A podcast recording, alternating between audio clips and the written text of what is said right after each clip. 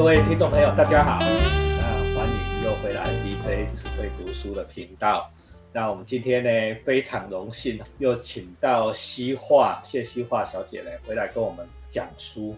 开始之前哦，还是要请大家按赞、留言、分享、开启小铃铛哈。好，那么什么题目都谈了，从古时候的书谈到今天的书哈，刚刚出的书我们都讲哈。今天西化为我们带来什么书？大家好，非常荣幸能够再次参加 DJ 只会读书，我是西化。那也谢谢老师跟各位听众。那讲今天的书之前呢，我必须先有一个小小的引子。今天会讲这本书，是因为先前老师跟另外一位有分享到另外一本很精彩的小迪姐啦，哈。对，《基督山恩仇记》。基督山恩仇记。对，也就是因为听了那本书，觉得哇，讲的真好。嗯，很有感触，所以就会想要今天分享这一本。那个我一定要跟戴芬讲啊，跟小迪姐讲说，你真的虽然这个书很久以前的书哈，但是在近代仍然会引起共鸣。嗯，那希望今天为我们带来什么？今天分享的这本书，呃，是刚刚诞生推出的时候，被当时的社会嫌弃批评到一个不行。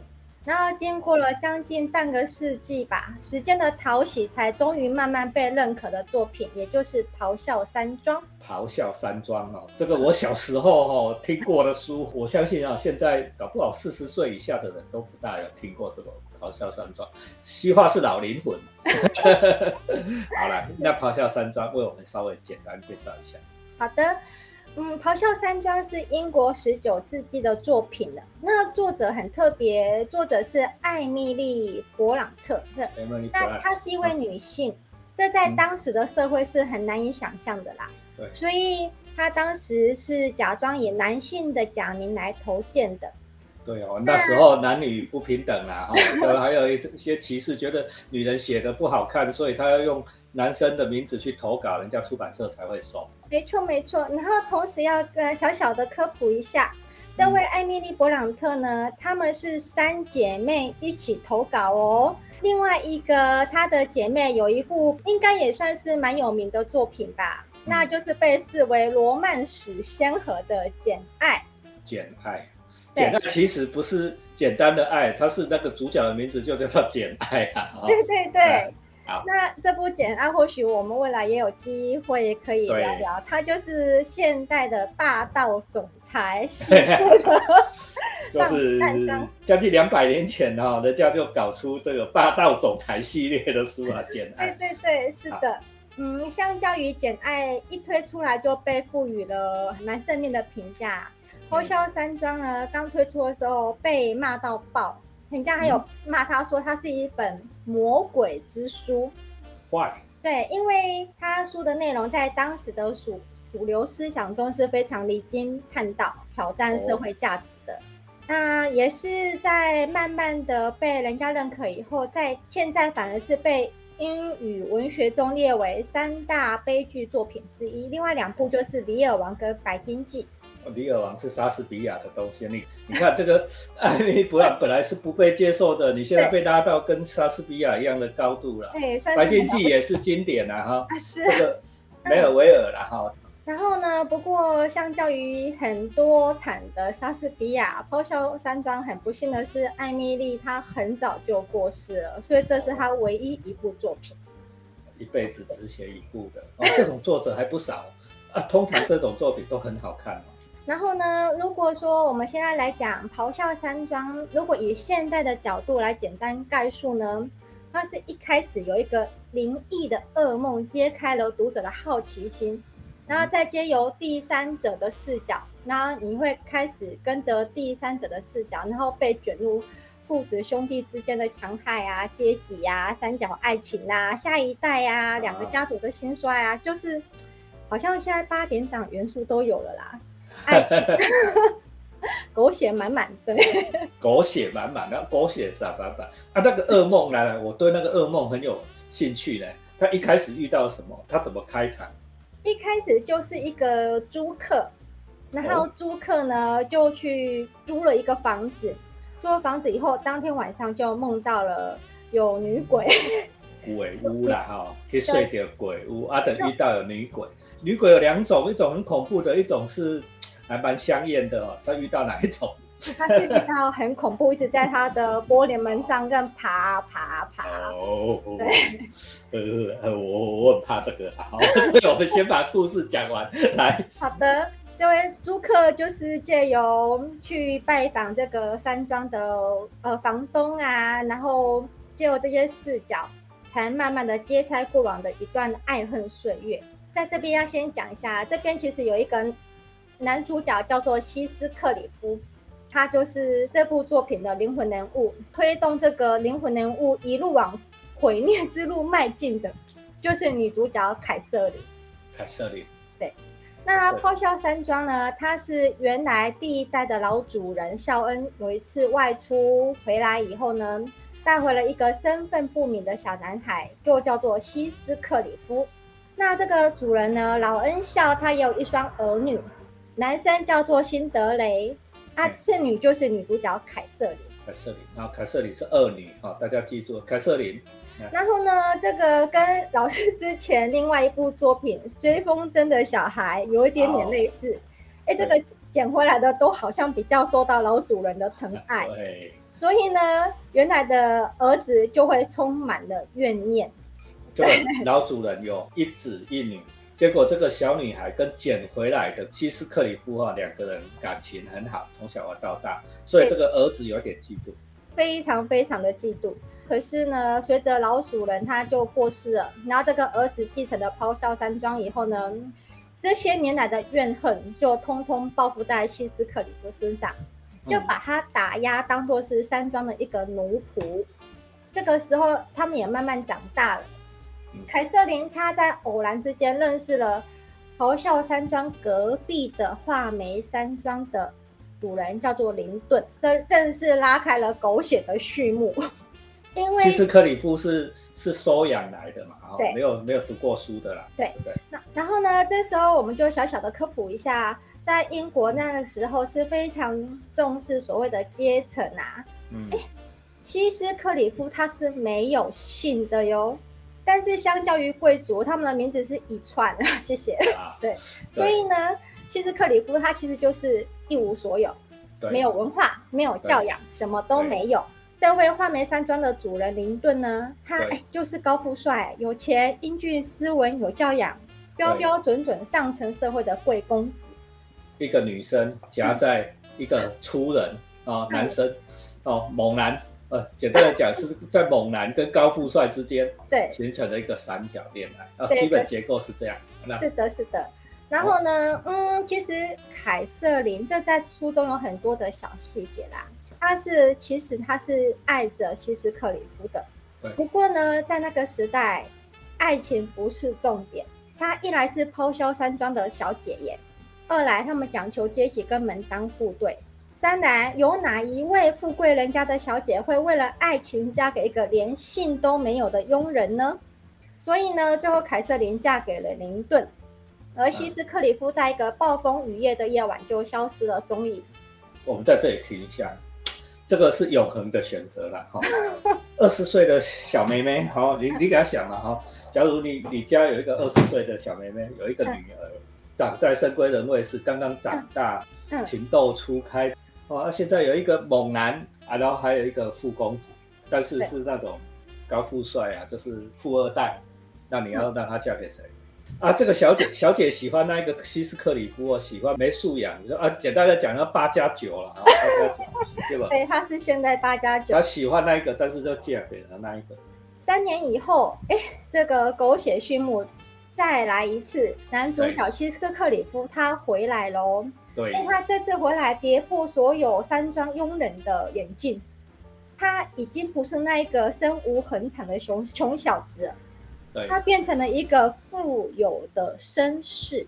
不过呢，不要太高兴，因为他开始对山庄展开了一连串的报复。哦，这个故事我们就很熟了，对不对？刚才已经有讲过，这《基督山恩仇记》有去挂起来呢。啊，其实还有一部更近代的名著啊，《大亨小传》也差不多是。哎，这对对对，大 这一个小挑战也是，哦，也是这个设定啊，哦。嗯，啊，好看的，哎，这个设定哦，我要用天下文章一大抄啦，哦，就是大家巧妙各有不同。你看设定虽然是不一样的，然后要展开不一样的剧情。有正式开启了复仇模式。好，他先跟那位山庄的那位原来的儿子辛德雷赌博。你有你说有没有诈赌那不重要，反正重点是辛德雷他就失去了山庄跟财产。我就读得赢来，我的喜欢啦。好，对我就是赢了呀。他过去被这位辛德雷当作是奴仆，所以他嗯现在就把辛德雷的儿子哈里顿当做了山庄里的奴仆。哦，把他儿子拿来当佣人使唤。然后呢，他的战火还绵延到了画眉山庄去，诱拐当初林顿的妹妹，出卖摄像哈。这不吃亏呢哈，这出卖这个摄像不吃亏。OK，拐了人家一个有钱人家的公主回来了。而且真的是拐跑了。哦那那位那位小妹妹就跟着他私奔了，这在当时是很不可思议的，但人家真的为爱私奔。你看凯瑟琳哎看到了旧爱回归，却变成了恶魔，把哥哥给整垮了，还把哎小姑子给拐跑了，哦，还跟自己的老公 产生了一次又一次的冲突。他简直里外不是人啊！所以呢，他最后就被搞得难产了。啊，心情不好嘛，哦，所以儿子女儿生不下来。但是故事有趣的是在这里啊，八点档的在这里，啊 他女儿生下来，他女儿生下来以后，他就走了，蒙主宠召。然后呢，哎，有一个副支线，剧情有个副支线，就是哎林顿那个妹妹，她后来不堪虐待，逃跑了以后，生下了小林顿，对，然后也退场领便当，也跟着走了。哦，你看这已经是第三代的故事了。对，已经产生到了第三代。哎，你看到这里就会觉得，哎，那个你也报复完了啊，啊，最爱的人啊也被自己磨挂了啊，那够了吧？哎，还不够。哎，都很惨哦，都是以前的小说都写那个女生很惨哦，对，啊，男生很爽、哦。因为可能读者大众还是男生吧。对，好来，对然后呢，他用强迫的方法把小林顿带回来，因为他毕竟是小林顿的爸、啊，所以带回来是 名正言顺的。他又强迫林顿的女儿，就是小凯撒琳，嫁给了小林顿。就第三代的纠葛又来了啦。对哦就偏偏这个冤家的儿女又要再结婚，再结一次。对对对，哦但是这他这个是有计算的，因为小林顿生来就是体弱多病，他嫁他其实他强迫这个婚姻其实是不安好心。那因为后来林顿啊一直嗯挂念着凯瑟琳，所以他早早的也挂掉了。所以这个富家高富帅的公子是有情有义的啦，那，不是娶来了以后就把他弃之如敝屣，不是啊，是真的有爱那个女生他。是真的爱凯瑟琳，所以他后来也跟着凯瑟琳走了。然后自己的儿子小林顿也走了，因为怕北嘛，体对弱多病死。光光了哈。对，所以呢，希斯克里夫最后就获得了咆哮山庄跟画眉山庄所有的财产。哇，那真的是复仇文变成了大爽文，男主角什么都有了。也报仇了，情敌也死了，连他最喜欢的女生也死了，复仇大业完成了，儿子、对儿子、女儿都死了，哦，全部死光，剩他一个。剩他所以呢，请问他快乐满足了吗？没有，他并没有满足，他依然很痛苦，每日每日都非常的空虚、痛苦、悔恨，因为他永远都在思念他的凯瑟琳。然后他到后来还去刨人家的坟头，刨人家的就把他尸体要挖出来哈、哦，对他就是想跟他在一起。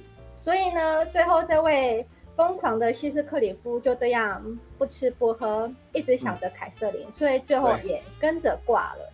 好，我们在这里稍微停一下。他是西化嘞，要是你你是这个克西斯克里夫，你会搞这样的事吗？把你最爱的女人也逼死了，然后把她老公也逼死了，而把把她女儿也逼死了。觉得这是一个非常不智、很不智的一个决定。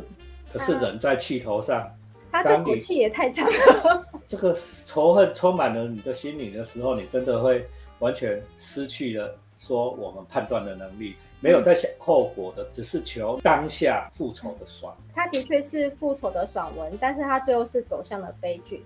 不过还好，还好作者没有让让这个故事让你一路看下去看不下去，哦他把希望留在故事的结尾。嗯小林顿病死以后，小凯瑟琳是被监禁在咆哮山庄的，而且跟嗯西斯克里夫常常发生冲突。对，不过呢，当初被当奴仆教养长大的他那个哈里顿，哈里顿，嘿，就他也慢慢的跟凯瑟琳的哥哥的儿子儿子，嘿，他们慢慢的越走越近，然后甚至变成了恋人。基斯克里夫原本是看得非常的不顺眼，对可是很讽刺的是，他却慢慢的在他们身上看到昔日他跟凯瑟琳的身影。哦，你想想看哈、哦，对不对？这就是当初嘛，凯瑟琳跟一个他的奴仆两个人相恋，所以那西斯克里夫怎么办？就所以最后，其实，在一次又一次的阻挠之后，哎，他却慢慢慢慢的释怀了。嗯，所以当西斯克里夫真的挂掉以后，最后的 happy ending 是小凯瑟琳与哈里顿继承了山庄，也算是终结了狗血满满的仇恨。对啊，又是回到同一家人。嗯，凯瑟琳跟哈里顿的爸爸本来就是兄妹嘛，对不对？然后回到了同一家人的手里。哎，所以你看哦，这个希斯克里夫是一场空哦。对，是是，就是这本书是以爱为开端，以恨为篇章，但是以宽恕为结局。有人评价这一切的纠葛悲剧啊，就是希斯克里夫对凯瑟琳死生不离的执着。执着，对，这个嗯可能男生无法理解啦，但是是吗这个就是 后世所有女性向小说必备痴情男主的标准配备。啊，这个女生不要我们，那、我们就换一个就好了，哦，是不是安呢？哦，就如果是现在的观点是安那样，但是你如果想要卖给女生看，嗯，不能这样子，花花公子。我跟你讲啊，男人不坏，女人不爱啊。但是这个是哈、这坏是结婚以前啊，嗯但是你要托付终身的时候，那个女生还是希望是一个可靠的。这个比较有趣的就是，老师你是男生，通常男生的小说像叫做后宫文，男主角他后面一定是有一大票的妹子，哈哈哈，后宫文。这我不能说，不然我老板老板姐接的时候会生气。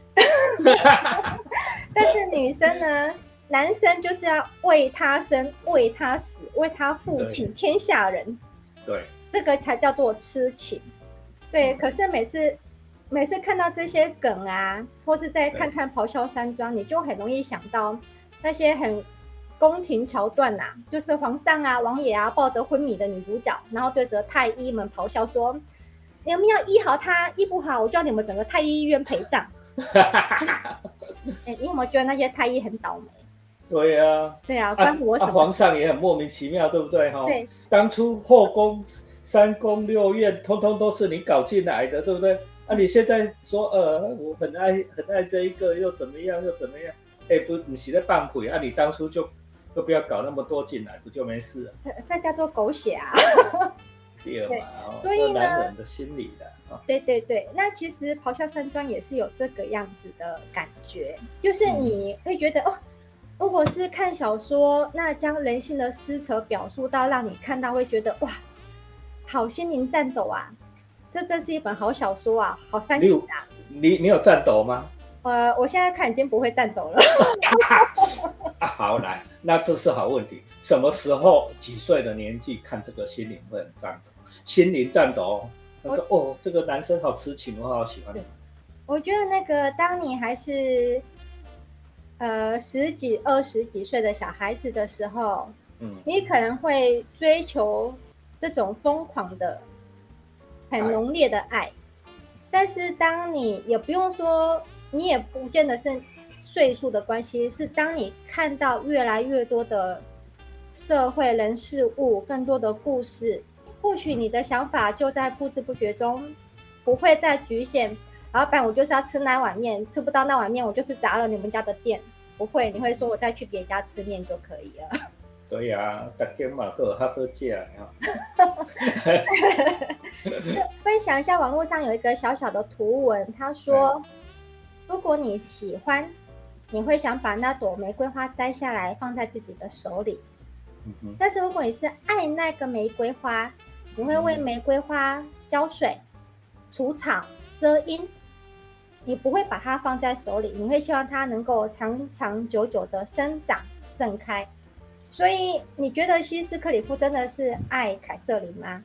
还是他爱的忘不掉的、苦苦追忆的，只是他过往那段生命中的美好记忆？当然啦，西斯克里夫是离开了咆哮山庄又回来，对不对？那你要在外面拼到功成名就，对吧？他男的老体啊！我跟你讲，现实状况，科学哈，我现在讲科学。男生哈，二四十岁的时候跟二十岁长得差不多，但是四十岁的女生跟二十岁的女生是长得完全不一样。对吧，女生的老看老看劲啊，对不对？就是外表啦，外表的外表的老老看劲。所以哈，你看，你想想看，其实克里夫回来过了那么久以后回来爱的，其实已经，西话讲的很好，已经不是现在这个凯撒，你是爱他生命中青春。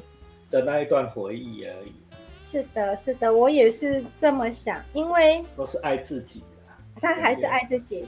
你看，西斯克里夫一直痛恨凯瑟琳抛弃他，对呀。可是他后来也出卖自己的色相，把林顿的妹妹拐跑，而且连孩子都有了。对啊。那你说还有马妹妹妹？对啊，那你还有什么什么样的立场说他爱的是凯瑟琳，指责凯瑟琳辜负他们的情感，辜负了他？他自己的操作也是一样的呀。对呀，啊人人就是这样，公把人弄就简单呢。严以律人，那个宽以待己。对，就简单呢。你爱我哈，就要死生不离哦。但是我爱你，可以弃之如敝屣哦。那个，其实老师先前在《基督山恩仇记》那一集的分享中有提到过，原谅自己才是放过自己。对。西话是忠实读者，要 catch 到这个 point。你拄着一个歹人，不放过他，你规日拢咧想讲要他对付那个歹人，啊你戆戆呢？坏人吃香喝辣，他快乐的很，他根本不会感觉你讨厌他有什么，他本来就是要让你讨厌他。是啊，他搞不好还很高兴，你讨厌他，他还很高兴。那结果你没有放过自己，你看你刚刚刚你家己在讲过，你讨厌一个人的时候，都是只有自己痛苦。被你讨厌的那个人爽得很，不信你你你你现在大家都问问你自己，对不对？你最讨厌那家伙，现在是不是好爽？人家还是照常吃，照常喝。对。啊，你反过来想，如果那一个人哦已经很凄惨，其实你真的恨不下去了。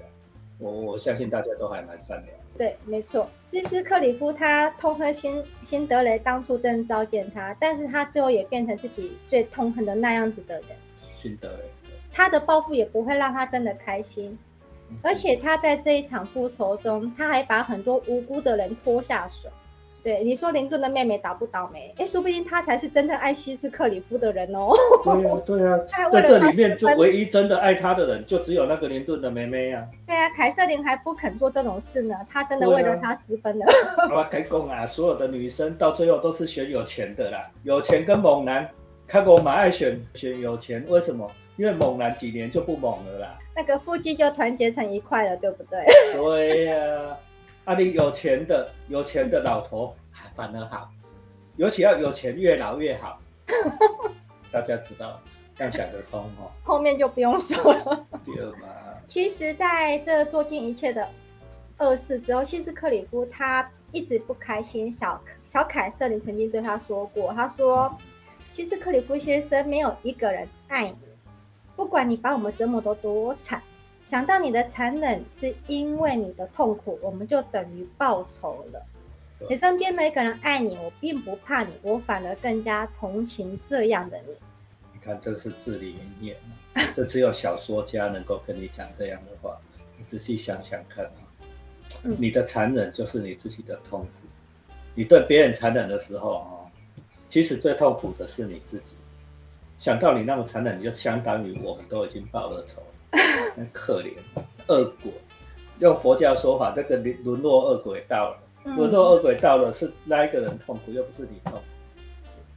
其实克里夫他的愤世嫉俗里面有一句至理名言，年轻人或者是小妹妹们可能会觉得很浪漫。他说：“就算最终我得到了所有，但是没有你，一切都没有了意义。”以爱为名的疯狂，是少女文学浪漫主义的英雄。所以后世有很多的小说、电影啊、电视剧啊，甚至流行歌的歌词，都有这种为爱痴狂的西斯克里夫的影子。怎么？比方说有歌词“赢得了天下，输了他”，这听起来觉得哇，好浪漫哦。啊，看过马被赢得天下，你赢得了天下要几个？有几个？啊，我都不要举例子，大家自己上上那个报纸翻开一大堆。所以那个终究是小说，不要太认真。小说就一堆傻话嘛，哦，所以我们说满纸荒唐言，哦，嗯，就是要够煽情、够狗血，你才会想要看它。对呀。但是如果你剥开了以爱为名的画皮，有时候我会觉得，这个西斯克里夫比较比较像是在抓交替，最后拖人一起下地狱。那两高铁啊。我已经很痛苦啊！我的爱人被你抢走，对不对？我也不是想把他抢回来，我只是要让你跟我一样的痛苦。当你的人生变成这样，理论上你要把他抢回来。你如果真的爱他，你抢回来不就好了？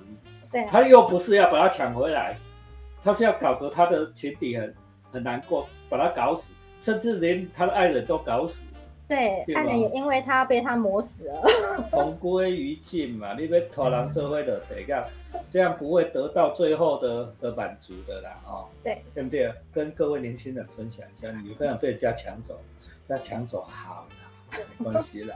你也不要说原来的这这一个要再把它抢回来，就跟买股票一样哦。你你买买这只股票，你已经输钱了，对不对？要设停损。你停损啊，你。下一次就不要再买这只股票了。有有一些人傻傻，对嘛？你你这支了起的爱你这支跳到等来，不不然安呢？有一句话是，其实我是不同意。在这里跌倒，在这里站起来，傻瓜哦！你买这只输钱了，你就要以后就要知道，因为这是你自己买来的经验，对不对？以后就要避开这个坑，对对不对？要就走别的。这个女生哈，啊，等就没变啊，不管是女生男生啊，像男男生女生都一样一样啊。这一个人就把你抛弃了，你把狗公跟现在就各等啊，多元选择，换一咖换一咖，这个人不适合你，对不对？强摘的果子不会甜，换一个对对对，这句话说的很有道理。啊，哇之类啊，啊，那个不爱你嘛，要认清这个事哦。哦，我上课的时候常常跟同学哈分享。个人世间都是这样的，你真的要彼此相爱哦，很难的，对不对哈？你爱我，我也爱你，这种人世间这种很少哦。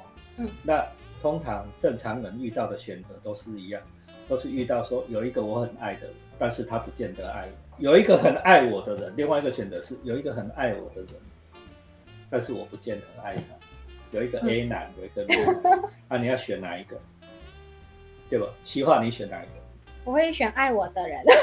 第二嘛，卡哥嘛爱选爱你的人，要记住哦。老师只用他的生命的经验跟你讲哦，你老师跟他的生命经验跟你讲哦，在你想爱的人跟爱你的人之间，你一定要选爱你的人，爱要互相才会完。说得好。这类人你起码不该爱，但是他很爱你哦，你已经得到一个 favor 了，因为你只要你爱他，你们两个就互相了。说得好，啊，这干单，你们改变自己，是不？看看干单，对不对？哈，不要不要改变别，不要期待去改变别人，要改变自己。你忙期待黑人不不爱你，也别爱你啦，都是得变好。不要期待那个不爱你的人要爱你，那你就是傻瓜了。改变自己比较容易。今天如果学到这一课哈，你就超划算了啦。希望为我们咆哮山庄做一个结语。咆哮山庄，好孩子不要学，因为他重咸重辣，吃完一点都不健康。对嘛？总是我们要看看人家，就是重咸重辣，做了错误的选择，以后你不但仇没报到，连自己都赔进去。小说就是帮你过别人的人生，让你不再犯一样的错误。嗯，对吗？是 BJ 只会读书哈。按赞、留言、分享、开启小铃铛。我们今天非常谢谢希望跟我们分享《咆哮山庄》这本书，市面上还有哦，你上网去找，有很多的版本，欢迎大家去把它原文拿起来看。最早最早的八卦八点档爱情小说哦，男主哦，对不对哈？总裁系列哦，把它找来看一看。谢谢西望，跟大家拜拜吧。拜拜，谢谢大家。